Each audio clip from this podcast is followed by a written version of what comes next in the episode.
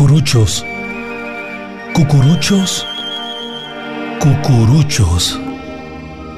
Somos una estirpe fiel y penitente. Somos peregrinos con hombros de bronce. Caballeros morados, discípulos del Calvario.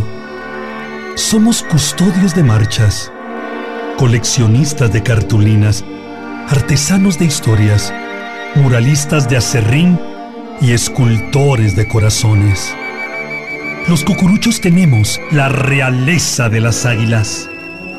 Somos centinelas del morado penitente, siervos sirineos del rabí eterno y caminantes urbanos de la fe.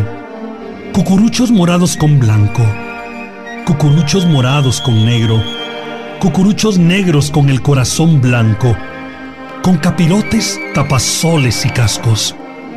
Unos arrugados, otros bien planchados, cucuruchos de fila, cucuruchos de turno y cucuruchos de banquetas.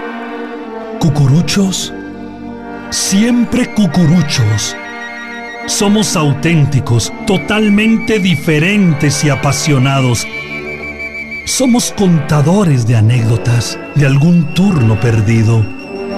Suspiramos al sentir el pom, el estoraque, la mirra y el corozo.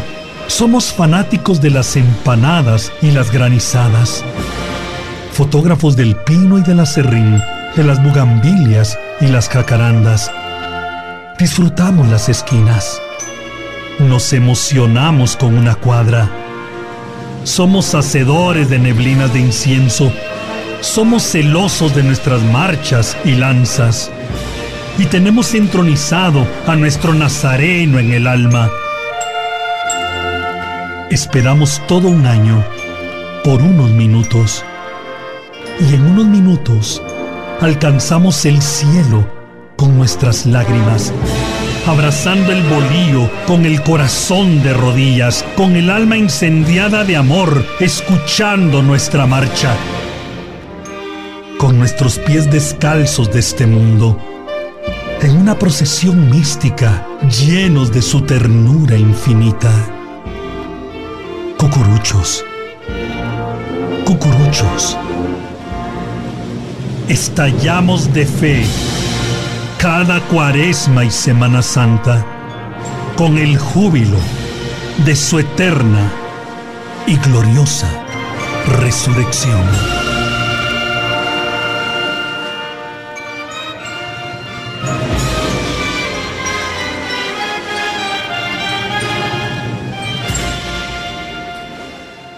Qué poetazo, de verdad. Qué maravilla de poema. Me emocionó escucharlo de esta manera. Bienvenidos a este programa que se llama Cucuruchos. Es la primera emisión de este programa en esta cuaresma 2023. Diríamos que es la cuaresma de los sobrevivientes, de aquellos que logramos pasar una pandemia y que estamos totalmente enamorados de Jesús y trabajamos para Él. Tengo el honor de tener en esta hora a, personas que trascienden, que dejan huella, que marcan un paso, que muestran un camino. Y esta noche tenemos el gran privilegio norte de tener a don Fernando Pellecer y Alejandro Pellecer. Muy buenas noches, bienvenidos a este programa Cucuruchos. Muchas gracias, Orlando. Y la verdad es que te felicito. Muy lindo el poema. Qué poemazo. Eh, en realidad. Hasta yo me emocioné. Se describe totalmente lo que es un cucurucho. Eh, ese amor que el cucurucho lleva en el alma cuando eh, lleva en sus hombros a su imagen de sus amores. Hermosísimo, Alejandro. Buenas noches. Buenas noches, eh, Orlando. Realmente es impactante el poema. Dice mucho, tiene mucha profundidad. Pero antes que eso, muchas gracias por tenernos aquí en eventos católicos que nos sentimos más que en casa. Verdaderamente para nosotros también es un honor poder compartir con, con ustedes esta noche y principalmente con usted Orlando y felicitarlo porque de verdad dice desde, lo, desde el principio hasta el fin de lo que debe decir el poema. Es decir, envuelve todo lo que es un cucurucho, cuaresma y Semana Santa. Pues lo escribió un cucurucho, algo más que cucurucho. Ya 50 años de cargar algo, dicen. Y tengo una pregunta. Este programa es como de muchas preguntas. No es de polémicas, sino que de preguntas. ¿Qué es un cucurucho para ti, Fernando? Un cucurucho es alguien que lo lleva en el alma, en su corazón, desde principalmente su niñez. En el caso mío, puedo dar un testimonio que la primera visita que yo tuve en mi vida, después de haber nacido a los 40 días, fue a ver a Jesús de Candelaria, que mi madre me llevó, que era gran devota de Jesús. Y por ende, siempre los viernes iba con ella y los jueves santos iba de la mano de mi papá. Tan pronto me le pude quitar de, la, de las manos a mi papá y ya fui solo. Y empecé eh, ya mi trabajo en sí. Y fue algo eh, impactante en mi alma, en mi corazón, cuando vi salir a Jesús por primera vez y yo ya había sido parte de haber por lo menos, porque cuando uno entra de muy joven, pues lo que le toca a uno es sacudir, barrer, hacer los trabajos más sencillos que hay. Y ahí veo salir a Jesús eh, de mis amores. Y le juré que hasta que Él me diera vida y hasta que yo pudiera eh, acompañarle, estaría con Él un jueves santo. Pues vas muy bien. Eh, Vas muy pues, bien, hasta aquí, muy pues, bien. Hasta aquí. Entonces yo creo que el, cucurucho en sí tiene que tener muchas aristas. Primero, eh, el, tener lo que la iglesia nos pide. Eh, antes del Concilio Vaticano II era comulgar por lo menos una vez al año por la cuaresma. Hoy, después, viene y nos pide la iglesia que comulguemos por lo menos en las Eucaristías dominicales.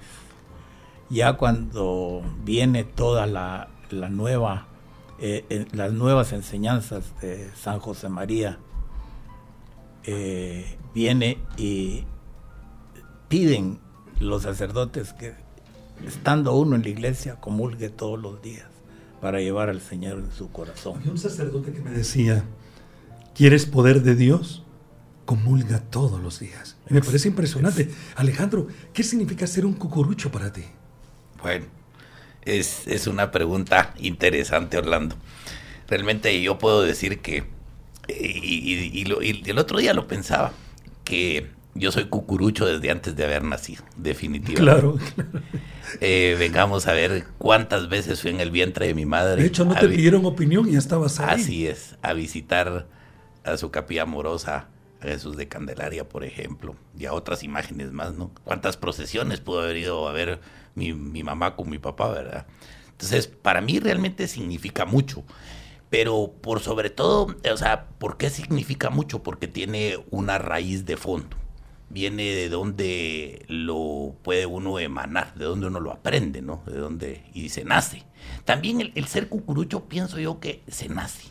Porque a cuántas eh, digamos, a cuántos niños, niñas se les inculca y pues no les para gustando. Entonces yo pienso que esto también es algo que nace dentro del alma y, y del Yo vengo de una familia que nadie era cucurucho, soy el primero. Ya vio. Entonces, y a raíz de mí, todos cargaron. Ahí es donde nace, sí. Entonces, en el caso nuestro, pues también nosotros, eh, pues en la familia Pellecer, pues todos somos cucuruchos, no, sin, sin, sin, sin faltar uno mis dos hermanos mayores, mi hermana y yo. Entonces, ¿qué significa para mí? Pues tiene trasfondo desde cómo comienza. Entonces ya lo traía yo desde el seno maternal. Y bueno, pues entonces ahí, ahí empieza y pues ya la, la, la dedicación y el amor a Jesús, el, el estar a ese servicio, entregarse y lo que decía mi papá el, tener la firme convicción, pero es esa firme convicción del llamado que uno tiene de Jesús, ¿verdad? Para poder estar uno a su lado el poder estar en comunión con Él. Totalmente. Tengo una pregunta para ti. ¿Cuál es la mística pellecer en la cuaresma y la Semana Santa? ¿Cuál es, ¿Cuál es la mística pellecer? O sea, ¿qué es lo que hacen los pellecer en la cuaresma y la Semana Santa? Bueno. Y no solamente a la hora de cargar, toda la época. Bueno, pienso que el, el- el primer punto eh, y lo más importante, lo que a, a- a donde nos adentramos, eh, empieza en el, el miércoles de cuaresma con nuestra conversión. Mi papá nos inculcó. eh, Del miércoles de ceniza. Desde el miércoles de ceniza que había que haber una penitencia, una conversión.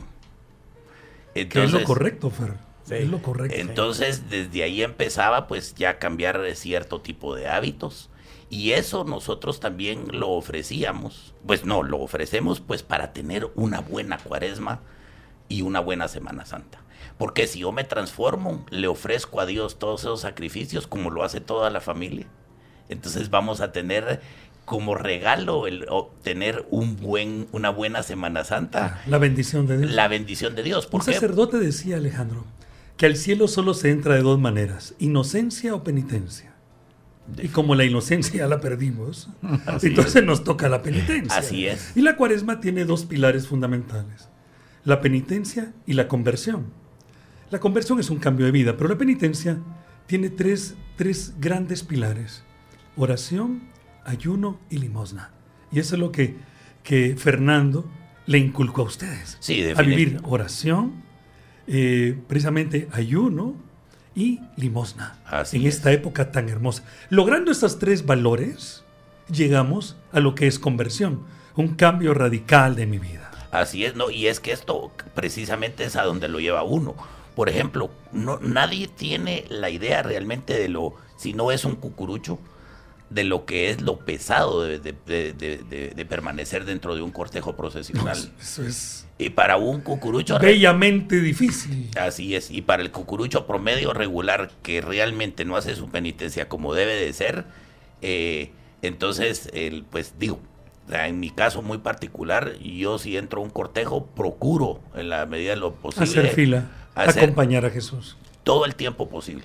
Porque si uno ya va en el modo de que me salgo, me, ya, ya no es la penitencia, ya no va uno en la oración, ya no, ya no va en lo que va. Entonces, este, mm, digamos, esta preparación, esta conversión, donde viene el ayuno, el ayuno, la penitencia, la limosna, etcétera, todas estas cosas, co- lo llevan a uno realmente a tener esa gracia del Señor y poder permanecer uno dentro de sus cortejos procesionales, con, vivirlo con santa paz y en comunión con el Señor. Totalmente, Fernando. ¿Cuál es la mística pellecer en Cuaresma y Semana Santa? ¿Cómo la vives tú? Tú que eres eh, el padre que les inculcó esto en el corazón a tus hijos, ¿cuál es la mística pellecer en Cuaresma y Semana Santa? Pues la mística es el recogimiento, es el respeto, es el, vivir, el saber que va a llegar el momento en que pasa la pasión y llega Jesús a- al Calvario. Y ahí es donde todos los católicos creemos, cuando Él eh, expira a las 3 de la tarde y el día feliz de la iglesia y de todos los que somos católicos es la resurrección del Señor, que es con la que vivimos, con la que todos los días eh, tenemos ese acercamiento al Señor y le damos gracias de que estemos eh, con todo lo que Él nos provee, nos da, eh, y pidiéndole que tengamos cada día, decirle al Señor, ayer te quise más que hoy y mañana te querré más que hoy. Impresionante. Y La excelencia se gana a través de la exigencia. Es lo que yo, como Orlando Coronado, vi. Una familia entrega total a Jesús con excelencia. Exactamente. Que se gana única y se alcanza únicamente Ajá. con exigencia, Sí. con disciplina. Ajá. Que la disciplina es una, herra- una herramienta para lograr cualquier objetivo. Sí. Esto es lo que nosotros, lo que nosotros vimos. El relojito, el relojito del anda, de cada cosa, cada detalle. Pero no solamente eso, también tratando de hacer las cosas lo mejor que se puede. Ay, se cometen errores, todos. pues todos, sin excepción, desde que nació la, historia, eh, hay errores, pero luchando por no cometerlos o minimizarlos. Y eso, eso es importante. Es un gran legado de, o la mística, que la mística es un estilo de vida. Es un estilo de vida. Por lo menos en el caso mío, ya entra la cuaresma, se vuelve morada la casa. No, no, no somos templo. Somos templo del Espíritu Santo, pero no somos templo, pero más sin embargo en mi casa ya hay caminos de mesa morados, flores moradas, porque es una manera como de inundarnos de la presencia de Dios. Inundarnos de la presencia de Dios. Yo te diría a ti, Alejandro, ¿cuál es el legado de la familia Pellecer en la cuaresma? Tú dirías que si desapareciera la familia Pellecer ahorita, Dios no lo quiera, ¿qué dejó? Uh, muchísimas cosas. Pero una, solo hablemos de una. Por su una. ¿Qué, cosa más grande poder ver la veneración hacia nuestras bellas imágenes, nuestra devoción. Como dice usted, a la hora de la hora nuestras casas los, los transformamos, las transformamos totalmente, ¿no? Nuestras casas huelen a corozo. Totalmente. Salen nuestras imágenes de pasión verá que salen a ponerse a la sala, a la capilla, al oratorio, al, dormitorio, a donde sea. Sí, se les Las pone estaticias. Exacto, se les pone sus mejores galas, ¿no? Totalmente. Entonces, ¿qué, más que eso? Pues la visita constante de viernes con viernes de, de, cuaresma, que no puede infaltable. A ver a nuestras imágenes de, devoción y principalmente, pues en nuestro caso, muy de manera particular a Jesús de Candelaria. Pues. ¿Y, tú, Fernando? Te repito la pregunta. ¿Cuál es el legado de la familia Pellecer en la cuaresma de la Semana Santa? Solo una cosa. Bueno, yo creo... ¿O qué intentaste? Porque... Yo creo que, que la Semana Santa es la preparación que la iglesia nos pide en una calidad de vida eh, santa y, que exista eh, lo que es verdaderamente la devoción, no a la imagen, porque la imagen es lo que nos representa eh, la figura de Dios. Totalmente. Entonces, eh, pero a través de la imagen nosotros nos transformamos en verdaderos creyentes, en, en amorosos hacia, hacia nuestra imagen. Y es donde en una cuaresma, como tú preguntabas, pero para mí es todo el año que vive uno una cuaresma digamos en el caso mío, eh, aprendí todos los días a, cambiar mucho de mi vida porque no lo hacía antes, te soy sincero. Totalmente. Pero eh, con mi piloto, que hoy está aquí conmigo, todos los días cuando salimos de la casa hacia eh, mi trabajo que vamos, rezamos el rosario. Qué bonito. Exactamente, sí. Está bien evangelizado. Sí, bien, bien evangelizado, sí. Eh, eh, va conmigo cuando me confieso, que lo hago muy a menudo, eh, porque uno peca de palabra, de obra, de omisión. Y una de las cosas más lindas que uno puede tener en la vida y que he aprendido y que me costó mucho hacerlo, es el perdón. El perdón a mi compañero. Que es la excelsitud del amor. Exactamente. El perdón se llama superdón. Superdón. Superdón es el perdón. es la excelsitud del amor. Exactamente. Entonces, eh, hay casos en que uno ve en, en, que hay muchas personas, muchos compañeros, muchos amigos, muchos familiares que no dicen el refrán aquel de que perdono, pero no olvido. Si uno perdona, tiene que olvidar. Hay un gran teólogo, Fernando, que decía, cuando tu testimonio de vida inspira que otro cambie, es que algo estás haciendo. Exactamente, sí, sí. Algo estás haciendo. Cuando tú logras, como cucurucho, como líder, como papá, como persona, inspirar a que otro busque a Jesús, o ame a Jesús, o se entregue a Jesús, exactamente, o busque a Jesús, sí. y has hecho bastante. Sí, sí.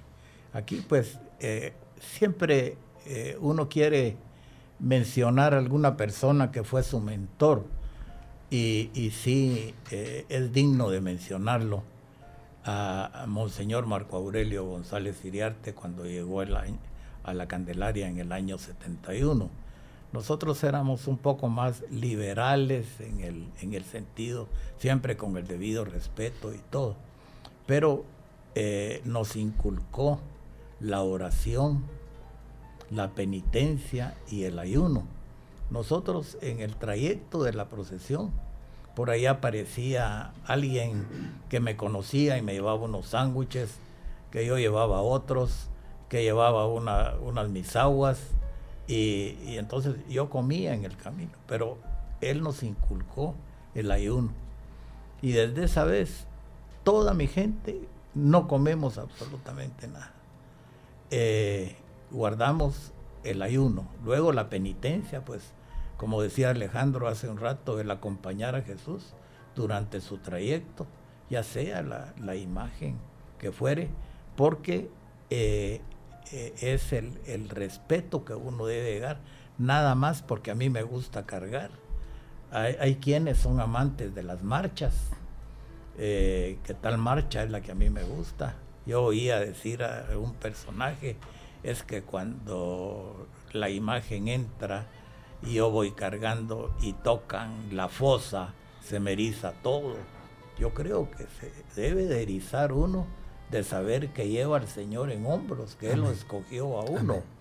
Entonces, eh, yo creo que uno debe de, sintetizarse más en, la presencia del Señor, que lo ha escogido a uno para que lo acompañe. En el caso de todos los que hoy en día representan a las hermandades, pues son escogidos del Señor para que ellos sean los que eh, los derroteros de eh, las instituciones lleguen a feliz término. Y, ellos pues eh, la recomendación es el, respeto el ayuno la penitencia sobre todo. Y la, limosna. la limosna sí. Una maravilla. Yo sé que a ti te gusta la pesca Así tipo Pedro, Andrés, Juan y Santiago. Cuéntanos una anécdota de pesca, cambiando un poquito el tema. ¿Te gusta la pesca? Tengo muchos amigos que pescan, y predicadores y sacerdotes, incluso jesuitas que pescan. Bueno, bueno te voy a contar una anécdota. En una ocasión me fui a un campeonato mundial de pesca a Hawái. Que es bellísimo. Y estábamos por salir y aparece un matrimonio y como estábamos nosotros con la bandera Guatemala, ah, qué alegre que ustedes son guatemaltecos, nosotros aquí vivimos. Pero les queremos hacer una recomendación. Ahorita que salgan, hagan una oración y pídanle al Señor que les dé un buen pez. A mí se me quedó eso grabado. Claro. Bueno, pasó, transcurrió el día, a las 4 se cortaba el, eh, ya terminaba la pesca porque tienen que ir recibiendo todo lo que se ha eh, eh, eh, en el día se, ha, pescado y los miden. Pues cuando faltaban como 15 minutos, a las 4 menos cuarto, a Carlos Valenzuela, que era del equipo, le pica un pescado y se va la caña, el, el, sedal se va hasta abajo y empieza aquella lucha. Pero las palabras de estas personas, pídanle al Señor que les regale un pescado. Lo cierto que el famoso pescadito este pesaba nada más y nada menos que 470 libras. una pequeña horca. sí, sí, era, era un atún. Y salimos hasta las 8 de la noche. A Carlos, lo como no puede tocar uno la pesca, la, la caña, no puede ayudarlo. Le limpiábamos la frente. Claro. Eh, le poníamos una cerveza en la boca para que agarrara fuerza. Total que lo logramos sacar al fin, el capitán, el Y ganaron algo. Eh, ese día eh, Guatemala quedó en primer lugar. ¡Qué felicitaciones! esa, esa fue una experiencia. Y ahora cada vez que salgo, al nomás ya salir por la dársena, eh, les digo, hagamos una oración para que el Señor nos, eh, nos favorezca en la, en la pesca. Estábamos en medio del mar de Galilea y estábamos orando y nos pusieron los, los israelitas a danzar como danzaba el pueblo de Israel en medio del mar de Galilea, todos. Increíble lo que hace el pescador, lo que hace esa experiencia de vivir en el mar. ¿Dónde descubres tú, Alejandro? ¿Dónde descubres a Jesús en la Semana Santa? O sea, cuando, cuando aparece Alejandro y ve una procesión, ¿en dónde ve a Jesús? Además de la imagen, ¿en dónde ve a Jesús? Bueno, yo pienso que yo veo a Jesús más que todo en esos rostros, en, en, sus devotos. ¿Por qué? Porque Él hace el milagro que nosotros estemos ahí. Ahí es donde yo siento y, y pues y qué más también que milagro, el, milagro que nos permite volver a llegar a una Semana Santa más. Esa es para mí la forma en que se... una persona que decía que son cocuruchos hipócritas aquellos que solo van a cargar, pero contestaba un sacerdote, ¿eso que tú llamas hipócrita? Es la oportunidad. Jesús llamó a esta persona para su primer acercamiento.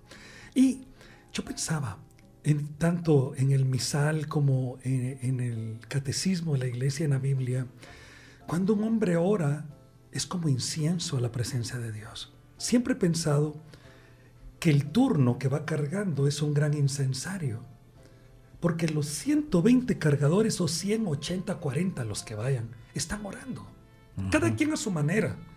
Tal vez uno ora más bonito que el otro, pero los dos están levantando el corazón hacia el Señor, como contestamos en la misa. Siempre he pensado que el turno es un gran incensario que nadie mira. Así es. Que nadie nota. Ahí ustedes ven un anda moviéndose, pero lejos de ver el anda, hay 110, 120 corazones orando es un gran incensario a Dios. ¿Tú qué piensas, Fernando? Pues yo creo que sí, totalmente estoy de acuerdo contigo. Y es eh, las anécdotas que han pasado durante la vida y que a mí me tocaron vivir. antes se les pagaba al músico ocho quetzales el día. Imagínate. Sí. Eh, claro, no eran tan largos los recorridos. Lo sé, lo sé. Pero eh, subieron a 8.50 las hermandades no quisieron pagar. Yo estaba bastante joven todavía y no hubo banda. Imagínate. Sale Jesús con el redoblante. Por ahí, por el parque, aparecen los músicos. Eh, que verdaderamente en aquel tiempo, hoy pues espero que así siga siendo, eran verdaderamente devotos. Y grandes músicos. Y, grandes músicos. Muchos, muchos. Eh, habían hecho marchas. Ah, eh, sí, iba don Mónico de León, por ejemplo, lo recuerdo perfectamente. Don José Manuel Custodio, que fue gran directivo de la Candelaria. Carlitos Díaz del Cid. Y todos de la Marcial. de la eh, banda Marcial, muchos de ellos. Muchos de ellos, sí, sí. grandes la, músicos. la, gran mayoría. Pues ese año fue un gran, una gran lección y un ejemplo el que hubo que a Jesús de Candelaria y a Jesús de la Merced le acompañaron los músicos así sin cobrar nada y el otro año pues ya, ya vino el arreglo nuevamente, pero para las hermandades también era mucho en aquel entonces eh, ocho quetzales. Totalmente. Porque yo recuerdo que cuando rendíamos cuentas, que era ya la semana de Pascua, eh, se hacía el, eh, la entrega de, de, cuentas y más o menos quedaba eh, que se le entregaba al sacerdote de aquel tiempo, no más allá de seis mil quetzales. De ahí ya eran los gastos de la banda, los gastos de, de la imprenta, los gastos del adorno y todos los gastos que conlleva una procesión. Pero antes lo hacían mucho por amor, el de la imprenta, eh, como te digo, los, los músicos. Estaba creo que la imprenta del Guetta, una de las de eh, tantas sí, que regalaban los turnos. Sí, del famoso chato, César, don, don, César, sí. No, pero había otro también. Con, los, Camacho, ¿no? Con nosotros fue don Humberto Díaz Pais, un hombre devotísimo de Jesús de Candelaria y que también su, su trabajo, que era excelente, eh, lo prácticamente lo, lo regalaba y ya después pues fueron cambiando ya las épocas. Y que no pedían nada a cambio. No, no pedían nada a cambio. Nada, nada. Era una ofrenda a Jesús. don Humberto daba gusto verlo todos los viernes viendo a Jesús. Carlitos Díaz del Cid, por ejemplo, al hablar de él nuevamente, eh, me plazco en decir que fue mi amigo. Todas las tardes venía a ver a Jesús de la Merced. Y que aparecía por todos lados. Al, se iba caminando, todas las 13 años iba a ver a Jesús de Candelaria. ¿Te acuerdas que regalaba los libritos él? Sí. Andaba sí. regalando. Y, y, la gente no los quería. Sí. Hoy son un Sí. tesoro. Sí. Los libritos patrocinados Sí. por la Pepsi. Miren, y ahorita, eh, Orlando, también antes de que se me olvide, y yo, yo tal vez no, no había agarrado ese, ese mm, digamos, el, el punto al 100%, pero lo que usted dice que ese incensario al unísono de 120 personas, de 110 personas llevando en hombros, hay, hay una parte que solo el cucurucho lo puede entender. Y nosotros como cucuruchos lo sabemos, lo sabemos perfectamente que cuando uno está esperando que viene su imagen de su devoción o la imagen que uno va a cargar y uno empieza a santiguarse, ahí, ahí, ahí, e- e- esa, cuando todo el mundo está al unísono, viene una magia súper especial. Hay un cambio de chip. Hay un cambio Sí. de chip y ahí es donde Sí. usted dice cabalmente, ¿en dónde veo a Dios? Creo que pues sin el, dar, sin el creo y sin dar lugar a dudas, ahí está Dios. Mira. Porque tenemos la presencia del Señor justamente y todo el mundo en oración. Entonces eso abre para que el Señor entre en nuestros corazones y en nuestras almas y nos transforme y nos lleve realmente a esa penitencia. Pero, Totalmente. pero Yo, también, quiero, turno, dime. también quiero decir algo. Jesús también jala las orejas. ¿ah? Ah, totalmente. Sí, sí. Y más de lo que se imagina. Sí, más de lo que se, se imagina uno. Por eso es que se debe ese respeto.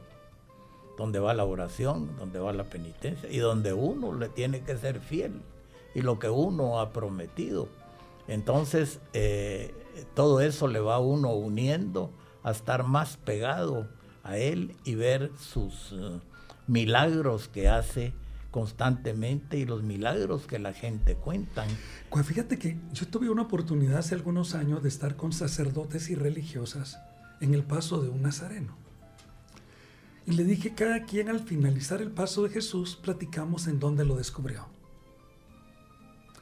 Y cada quien decía, yo descubrí a Jesús en el cucurucho, en el devoto que se puso a llorar, que iba llorando. Sí.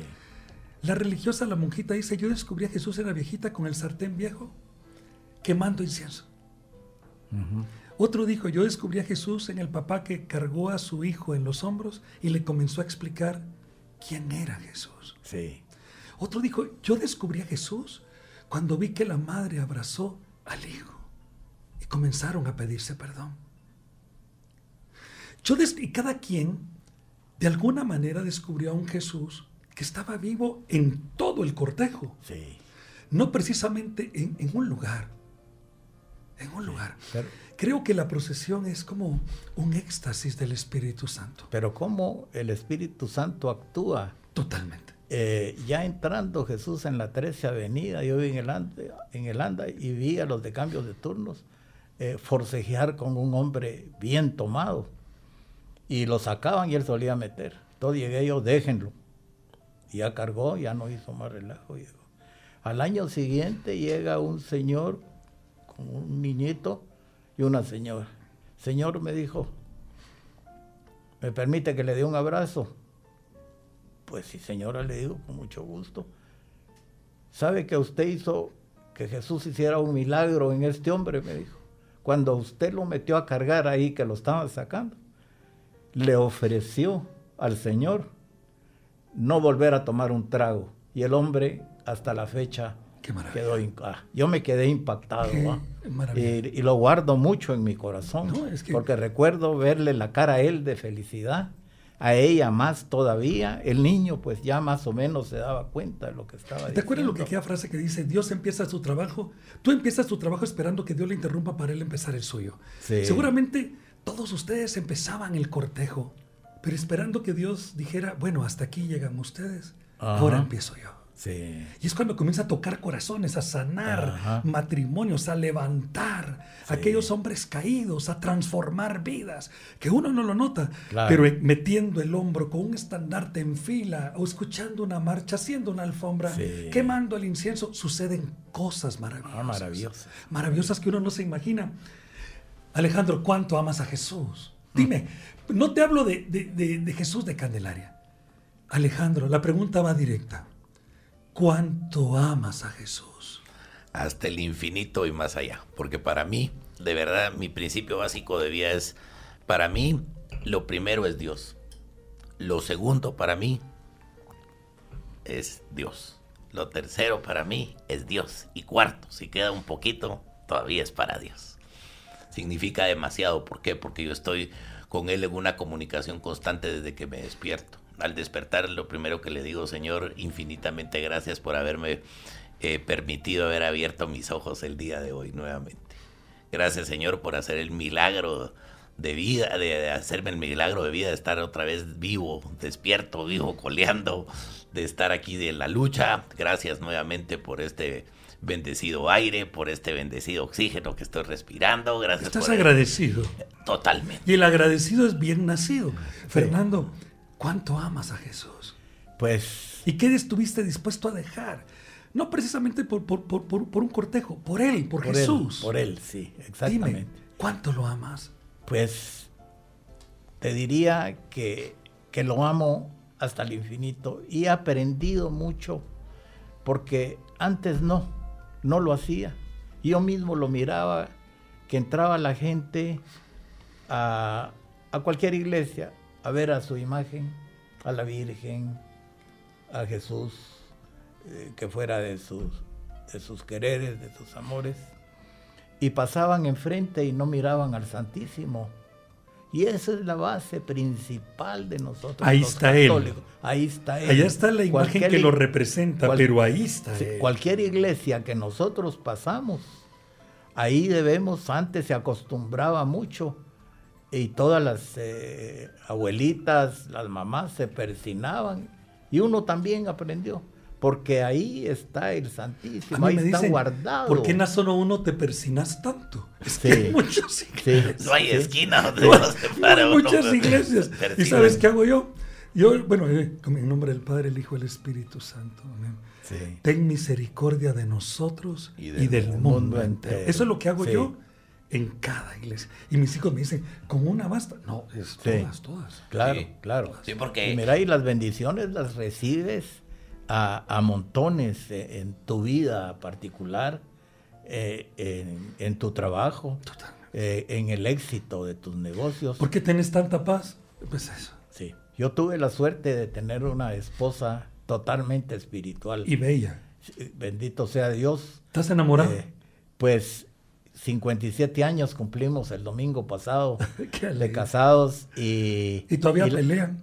Ah, sí, eso sí, eso sí. Todavía pelea. Eso es bueno, porque ya cuando uno no pelea. Apagar la televisión. Sí.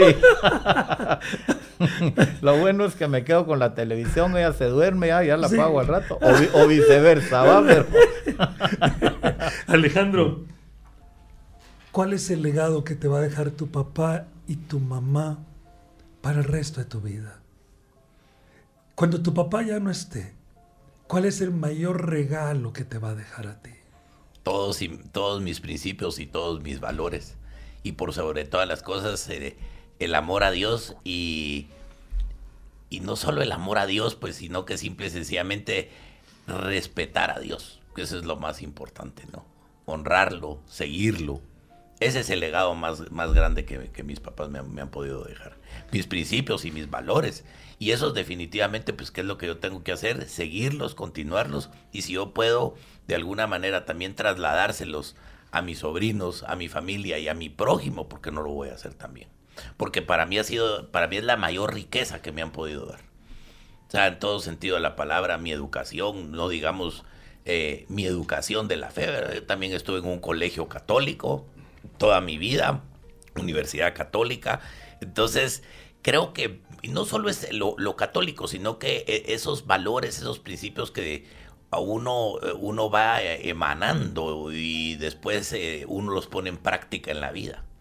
¿verdad? Entonces, para mí ese es el mayor legado que mis papás me, me, dejan y el día de mañana, pues yo, todo lo que aprendí de ellos, pues es más, no tengo por qué esperar que ellos falten y, yo tener que, digamos, transmitírselos a los demás. Es algo que todos los días lo hago día con día. Fernando, ¿cuáles son las huellas que marcaron tu vida de Cucurucho? ¿Cuáles son las huellas que han marcado tu vida de Cucurucho? Diríamos, tres huellas como Cucurucho, no como líder, como jefe, no, no. como, como Fernando Pellecer Arellano, tres huellas que están en tu corazón por ser cucurucho. Pues la huella principal es que eh, al estar uno con sus imágenes, de su amor, de su cariño, porque no es solo la imagen de Jesús, sino que está la imagen de la Santísima Virgen y en varias eh, eh, representaciones por sus apariciones, etcétera, etcétera, y con las imágenes bellísimas que tenemos de pasión. Eso para mí ha sido lo que me ha engrandecido desde, desde que era niño, pero ya después aprendí que, que no es el culto externo, sino que aprendí el culto interno, eh, que ha sido lo más hermoso, en mi vida. Templo del Espíritu Templo Santo. del Espíritu Santo y vivir eh, con el Señor dentro de Él y poder tener uno el perdón en la boca, porque uno peca, como te decía hace un rato, con el pensamiento. Eh, hoy tantas dist- distracciones que hay y, que uno les da paso a que vayan. Desafortunadamente hay mucho en lo que mira uno en la televisión, en etcétera, etcétera. Pero eh, nuestras imágenes eh, nos han llegado, hecho llegar a, a lo más excelso que es el Señor en el cielo, la Santísima Trinidad, que es lo más hermoso, y pensar en el Espíritu Santo que está con nosotros siempre y que nos dejó Jesús cuando se fue al Espíritu Santo. Hoy está aquí con nosotros, aquí en medio, nos está ayudando, está viendo que, que estamos hablando de Él. como Pregunta rápida. ¿Alguna vez pensaste en dejarlo todo irte? No, Nunca. nunca. Ok, Alejandro, ¿qué es lo que nunca harías como cucurucho? ¿Qué es lo que nunca harías como cucurucho? Como dicen vulgarmente, tirar la toalla. Jamás. Nunca. Jamás. No, Nunca. no, no, no. Esta horquilla no se pierde. Así es. Lo que dice mi papá. Me Así- llevo mi almohadilla. Así es.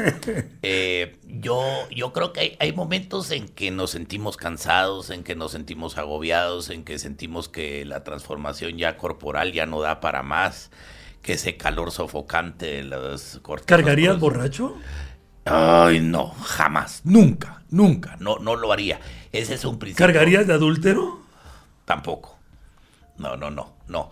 Eh, digamos, eh, son, son esas cosas y, mucho, y, y- y muchas más que era lo que precisamente hablábamos al inicio. Eh, en la penitencia está el, el poderse exigir a uno mismo qué es lo que uno, pues no exigirse, sino que, o sea, a dónde puede llegar el cuerpo. Entonces, si, si yo estoy bien conmigo mismo, voy a estar bien con Dios. Entonces, por lo tanto, yo no, yo, yo, yo, o sea, digamos, yo estoy seguro que voy a tener esa ayuda de Dios. Como decían ustedes, voy a tener la iluminación del Espíritu Santo, esa fuerza del Espíritu Y Santo. que a veces como somos humanos y, y- y hacemos cosas malas y cuando viene la Santa Misa y tú te sentís chueco, en Así buen, eh, buen chapín decís, bueno, tengo que arreglar esto porque no me siento bien. Así es. Y que a todos nos ha pasado, Así Claro. es. a todos. Sí. Y buscas la manera de reparar aquello para sentirte en paz con tu conciencia. Exactamente, así es. No, y definitivamente la, la, la cuaresma es una época de transformación, ¿sí? Y de conversión. Entonces es lo que yo decía, no tirar la toalla, ¿verdad? Porque algunas veces puede tocar un turno agónico en que uno dice, ya no vuelvo a cargar, pero esa es la peor yo ya tuve dos y, y- y no, y no las procesiones grandes, tristemente. Así es. Qué vergonzoso, pero yo me estaba muriendo con una procesión pequeña. Con San Juan. Fíjate que estaba yo en Belén, en Israel. Estaba en la Basílica de Belén, de la Natividad. Y me quería confesar. Yo me sentía incómodo andar en la peregrinación. Incluso iba con sacerdotes amigos. Pero no quería confesarme con ellos, no por pecados graves. Pero dije, no, voy a buscar. Estaba un fraile franciscano eh, en la Basílica de Belén. Y entonces él se levantó, ya se apagó la lucita y ya me voy. Y yo salí corriendo. Y le digo, padre, ¿me puede confesar? Tenés muchos pecados. Eh, pues Pues no sé si son muchos para usted, pero sí me gustaría. Bueno, siéntate. ¿Cuáles son tus pecados? Y comencé a contarle. Ay Dios, tus pecados. Yo sí he pecado. El Padre. A ver, dame un abrazo. Ponte de pie. Y frente a donde Jesús nació, me agarra abrazos y a besos. Y me da la absolución abrazándome y amando.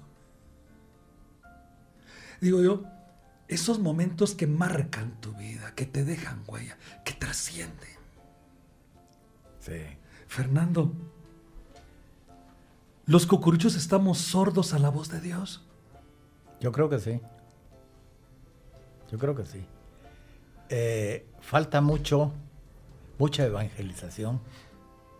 Falta mucho que el sacerdote de cada, de, toda la, diócesis, arquidiócesis y de todo, toda Guatemala tenga un acercamiento más a, a su feligres. ¿Tú estuviste sordo en algún momento? Sí, por supuesto. Igual yo. Claro, claro. Totalmente. No lo puedo decir que sí, no. yo también. Sí, sí, sí. Yo eh, creía que mi religión se basaba ya en cargar. Eh, hubo épocas en que no iba a misa. Sí, totalmente. Mi esposa siempre iba a misa, cuando se llevaba a los niños. Y, Nos toca, y sí. yo decía, no, me voy a, me voy a ir al estadio, voy a Sí, hacer cualquier esto. canto. Yo jugaba béisbol, me iba a jugar béisbol. Pero llegó el momento, gracias a Dios, que, que el Señor me llamó y, y no dejo de asistir a mi, a mi misa. Es todo. Eh, y, y trato de, de estar, como te digo, eh, por ejemplo, ¿Y cuando Eh, te mueras, quieres que te entierren de cucurucho? Pues yo creo que ya va a ser decisión de mis hijos, pero Tú, ¿qué- tú, a, mis Sin compañeros. preguntar a sí, tu esposa y a tus hijos, ¿vos qué Sí. quieres? Pues sí me gustaría, ¿Te ¿verdad? gustaría? Eh, El no casco sé- va a no ser sé- un problema. No sé cómo me va a recibir. El casco va a ser un problema. Sí, no, no sé cómo me va a recibir San Pedro ahí arriba vestido de cucurucho, ¿ah? pero bueno, eh, pienso mucho en tener mi valija hecha más, Total. más que todo. Para el día que, que ya me toque, poder llegar con mi valija llena y no mi valija que vaya vacía y, y San Pedro me diga, eh, te dije que hicieras esto, te dije que hicieras el otro. Dicen que los teólogos que cuando uno muere te van a hacer dos preguntas, solamente dos. ¿Cuánto amaste Sí. y qué hiciste con lo que yo te di? Alejandro, los, cu- los cucuruchos estamos sordos a la voz de Dios. Sí, definitivamente. La mayoría. La mayoría estamos eh, sordos porque mm, y ciegos. Yo pongo y siempre he puesto ese ejemplo que muchas veces eh, no me incluyo. Definitivamente no me incluyo, pero la mayoría de devotos cargadores, eh, esa sordera y esa ceguera que manejan es increíble. Llegan a hacer su inscripción eh, o, ya en inscribirse para el cortejo procesional, teniendo la iglesia a la par en la mayoría de casos que está la casa parroquial o el centro de inscripciones y son, y son incapaces de entrar a ver al Señor. Entonces, como principio básico, si ni siquiera, si sabemos que vamos a, cargar a nuestra imagen de devoción, y ni siquiera podemos entrar a santiguarnos, a persignarlos, a pedirle su bendición, eh, pese esa ceguera. Entonces, si estamos ciegos, menos que vamos a estar oyendo. ¿Por qué? Porque por lo mismo que ustedes hablaban. Al final de cuentas, pues no hacemos caso lo que, lo que realmente eh, el Señor nos pide. ¿Sabrá el cucurucho que es iglesia? Que la iglesia no son los templos, sino que soy yo. Sí, pues. Exactamente así. ¿Sabrá el cucurucho que es iglesia? Yo, yo, Bueno, seremos un ladrillo morado, pero somos. Sí. Así es, sí. pero yo, yo sí pienso que mm, lo que, tanto lo que usted decía, Orlando, lo que decía mi papá, es que muchas veces no hacemos llamado, eh, no, no, no hacemos caso al llamado de Dios. Estamos por otra, en otra onda. Era lo que usted le decía a mi papá. O sea, te gustaría que te entierren con la túnica.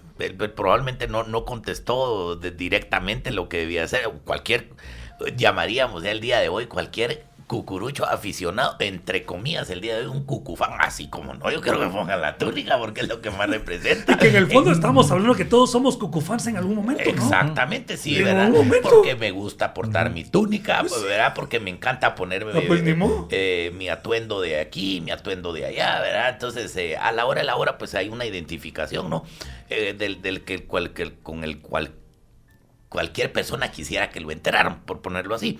Pero definitivamente yo sí pienso que sí somos sordos de las, de las leyes y de los mandatos del, del Señor y el, el cucurucho lo tiene. El cucurucho, y no digamos eh, si uno, probablemente que el cucurucho para uno puede ser un efecto secundario, pero para quienes a la hora de la hora sí lo tienen muy metido, creo que de primero está esa, digamos, esa tradición, pero los mandatos de Dios y todas las reglas de Dios creo que se olvidan. Eh, de- Alejandro, un tema nada que ver con lo que estás hablando.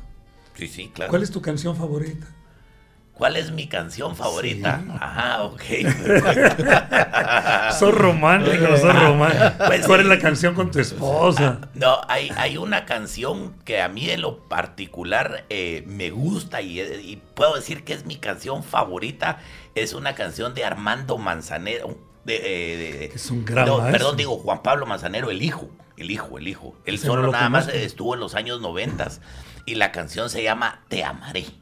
Es una canción tan profunda. Hoy la busco. Y, por favor, Hoy la, la busco. no, la tiene que buscar. Hoy la busco. Así Yo te es. voy a mandar por WhatsApp la que me gusta a mí. Hay de una- Ricardo Montaner. Ah, ok. Y hay una que también de este mismo Juan Pablo Manzanero se llama eh, Yo no te pido. O sea, las dos. Son canciones sumamente lindas. Ah, así es. Fernando, ¿crees que las procesiones, procesiones son un retiro para los cucuruchos? Yo quisiera creer que sí, que hay una reconciliación de vida con Dios y, y viven su momento. Digo viven pues porque hablo, hablo en general o, o- o hablaría mejor eh, en, en lo personal que sí, sí vivimos eh, el momento. Lo triste es que el lunes de Pascua ya no lo vivimos como era, eh, por qué habíamos dejado de tomar en la cuaresma, que yo influí mucho en mi gente que no lo hiciera y no lo hacía, pero eh, el sábado de gloria ya lo hacía. Te voy a contar una pequeña anécdota muy simpática. Eh, guardábamos las andas, guardábamos todo el sábado de gloria. Y ahí enfrente, como desde ya la semana, en la Semana Santa, por Martes Santo, le iban a dar al señor de enfrente. Tenía una gran hielera ahí para que la llenara de cervezas y todo. Bueno, pues ya dejamos de guardar, o sea, una cerveza. En eso sale Monseñor, que tenía que ir a traer flores, no sé qué cosa, y ve a, a todos que nos ve sentados en la banqueta. En aquel entonces, eh, Candelaria tenía 8 mil cargadores. Y dice él, eh, a ver si me está oyendo ahorita y se va a recordar. Dice, el jueves santo tengo 8 mil cargadores, que el día de hoy se transforman en 16 mil borrachos. Porque cada uno toma Sí, por dos. toman por dos. Está como el Papa Benedicto con su tarro de cerveza, ¿no? Sí. Buen alemán. Sí. Yo quiero, eh, se terminó una hora. eh, con ustedes todo se vuelve muy pequeño porque hay mucho de qué hablar. Ajá. Yo quiero agradecerles el honor y el privilegio que dieron a eventos católicos y a mí en lo personal con su presencia. Muchas gracias. Valoro en todo lo que vale, Fernando, que te tomes la molestia de venir a este estudio, que tanto te respeta, al igual que a muchos cucuruchos excelsos que hay en Guatemala.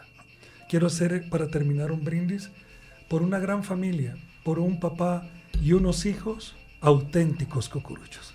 Así es que un Gracias, brindis Fernando. por una gran familia de cucuruchos y de gente que ha dado mucho a nuestra Iglesia Católica. Y que esta sea una bellísima Semana Santa. Totalmente. Y que el Señor bendiga a todos los encargados de todas las hermandades para que se esmeren y que su procesión sea extraordinaria.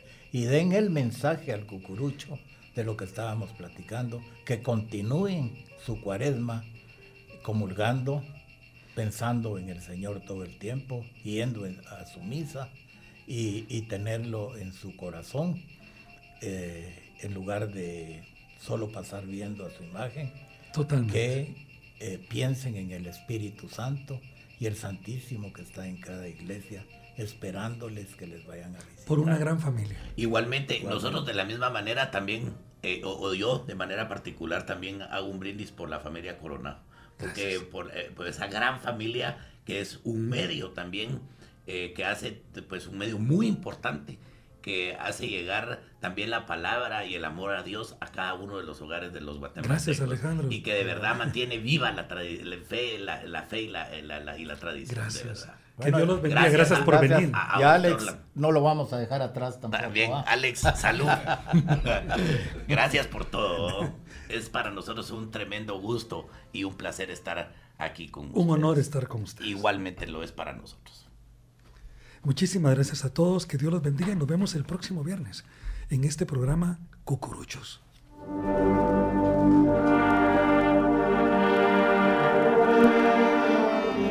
Cucuruchos. Cucuruchos. Cucuruchos. Somos una estirpe fiel y penitente. Somos peregrinos con hombros de bronce. Caballeros morados, discípulos del Calvario. Somos custodios de marchas, coleccionistas de cartulinas, artesanos de historias, muralistas de acerrín y escultores de corazones. Los cucuruchos tenemos la realeza de las águilas. Somos centinelas del morado penitente, siervos sirineos del rabí eterno y caminantes urbanos de la fe. Cucuruchos morados con blanco, cucuruchos morados con negro, cucuruchos negros con el corazón blanco, con capirotes, tapazoles y cascos. Unos arrugados, otros bien planchados, cucuruchos de fila, cucuruchos de turno y cucuruchos de banquetas. Cucuruchos, siempre cucuruchos. Somos auténticos, totalmente diferentes y apasionados. Somos contadores de anécdotas de algún turno perdido. Suspiramos al sentir el pom, el estoraque, la mirra y el corozo. Somos fanáticos de las empanadas y las granizadas. Fotógrafos del pino y del acerrín, de las bugambilias y las jacarandas. Disfrutamos las esquinas. Nos emocionamos con una cuadra. Somos hacedores de neblinas de incienso. Somos celosos de nuestras marchas y lanzas. Y tenemos entronizado a nuestro Nazareno en el alma. Esperamos todo un año por unos minutos. Y en unos minutos alcanzamos el cielo con nuestras lágrimas, abrazando el bolío con el corazón de rodillas, con el alma incendiada de amor, escuchando nuestra marcha, con nuestros pies descalzos de este mundo, en una procesión mística, llenos de su ternura infinita. Cucuruchos, cucuruchos, estallamos de fe cada cuaresma y Semana Santa con el júbilo de su eterna y gloriosa resurrección.